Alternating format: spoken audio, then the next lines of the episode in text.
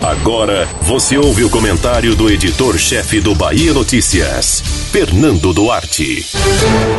O prefeito Semineto tem feito reiterados pedidos para que os demais gestores das cidades da região metropolitana de Salvador tracem um plano integrado para a retomada das atividades econômicas.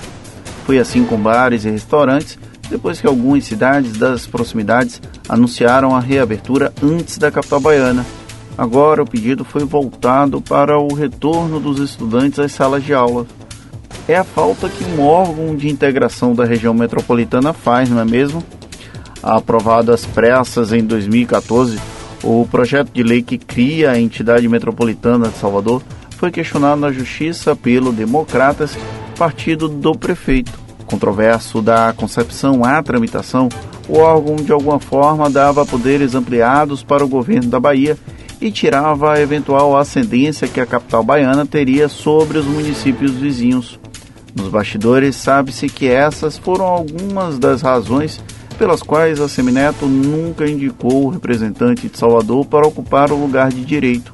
Pelo menos a informação nunca veio a público. Da aprovação da lei até hoje, pouco se falou da entidade metropolitana e a lei entrou para o rol daquelas criadas para inglês ver.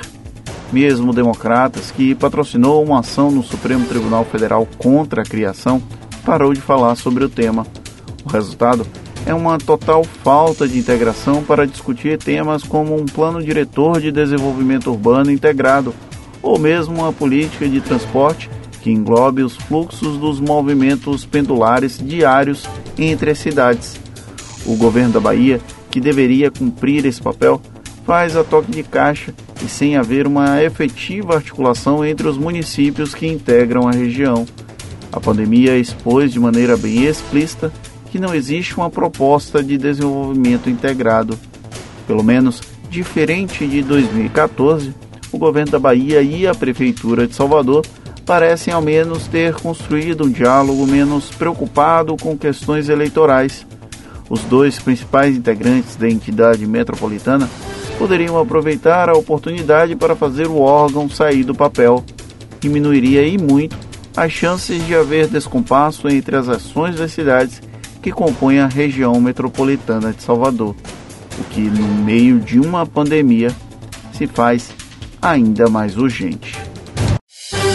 Você ouviu o comentário do editor-chefe do Bahia Notícias, Fernando Duarte.